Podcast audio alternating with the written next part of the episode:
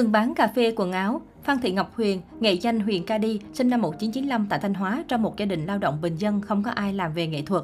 Thấy con gái có giọng hát trời phú nên từ nhỏ bố mẹ của Huyền Cadi đã cho con gái tham gia các hoạt động văn nghệ ở nhà thiếu nhi địa phương. Tại đây cô bé nhanh chóng được chọn làm giọng ca chính trong tất cả các cuộc thi cũng như sinh hoạt văn nghệ.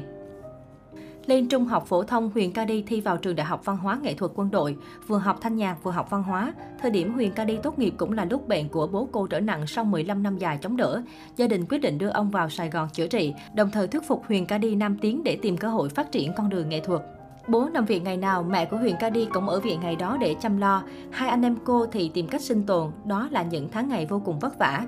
Để trụ lại ở các thành phố không người thân thích ruột thịt không quan hệ này, Huyền Cadi đã phải làm rất nhiều công việc. Từ nhân viên bán quần áo đến nhân viên chăm sóc thú cưng cho một spa dành cho vật nuôi. Song song đó, Huyền Cadi vẫn nuôi ước mơ đi hát, ước mơ được đứng trên sân khấu hàng đêm.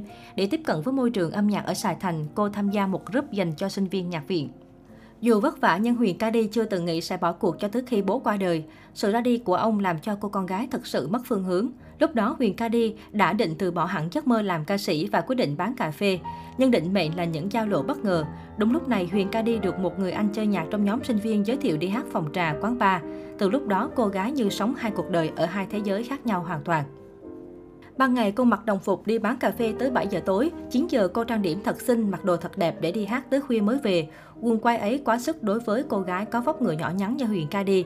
Và khi phải quyết định chọn một trong hai công việc, Huyền Cadi nghĩ mình sinh ra để ca hát và mình sẽ không thể làm gì tốt hơn ngoài công việc này.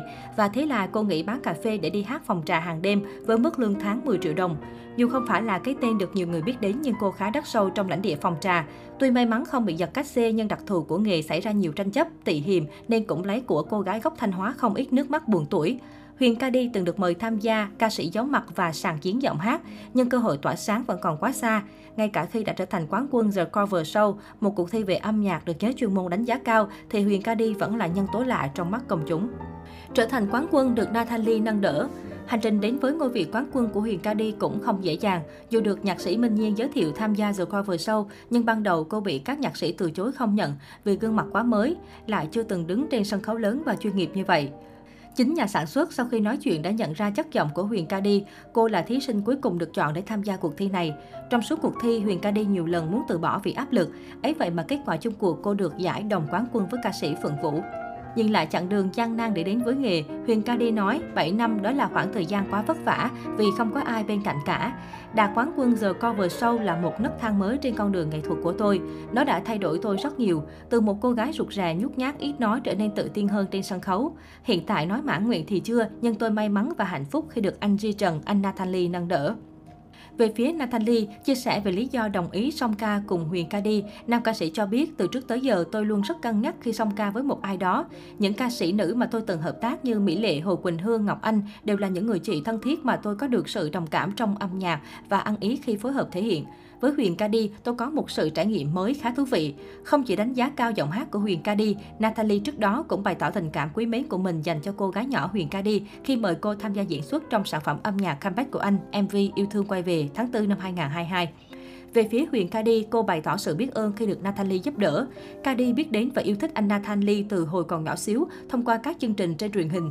Dẫu vậy, Cadi cũng chưa bao giờ dám mơ đến một ngày mình có thể được làm việc, được hát hay trình diễn cùng thần tượng của mình.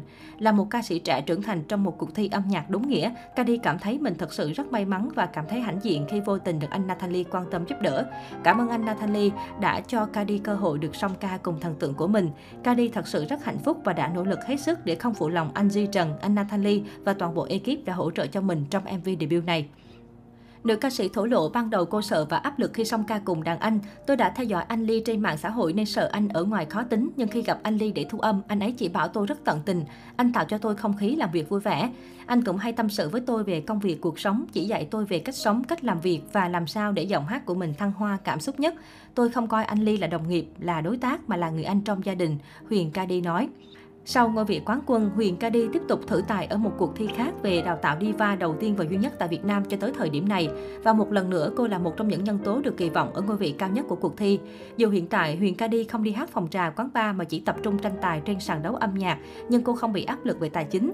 Tôi có tích góp trong mấy năm đi hát, tôi cũng kinh doanh mỹ phẩm với anh trai nên vẫn có thu nhập. Cuộc sống không vì thế mà bị nặng nề về kinh tế, nữ ca sĩ cho hay.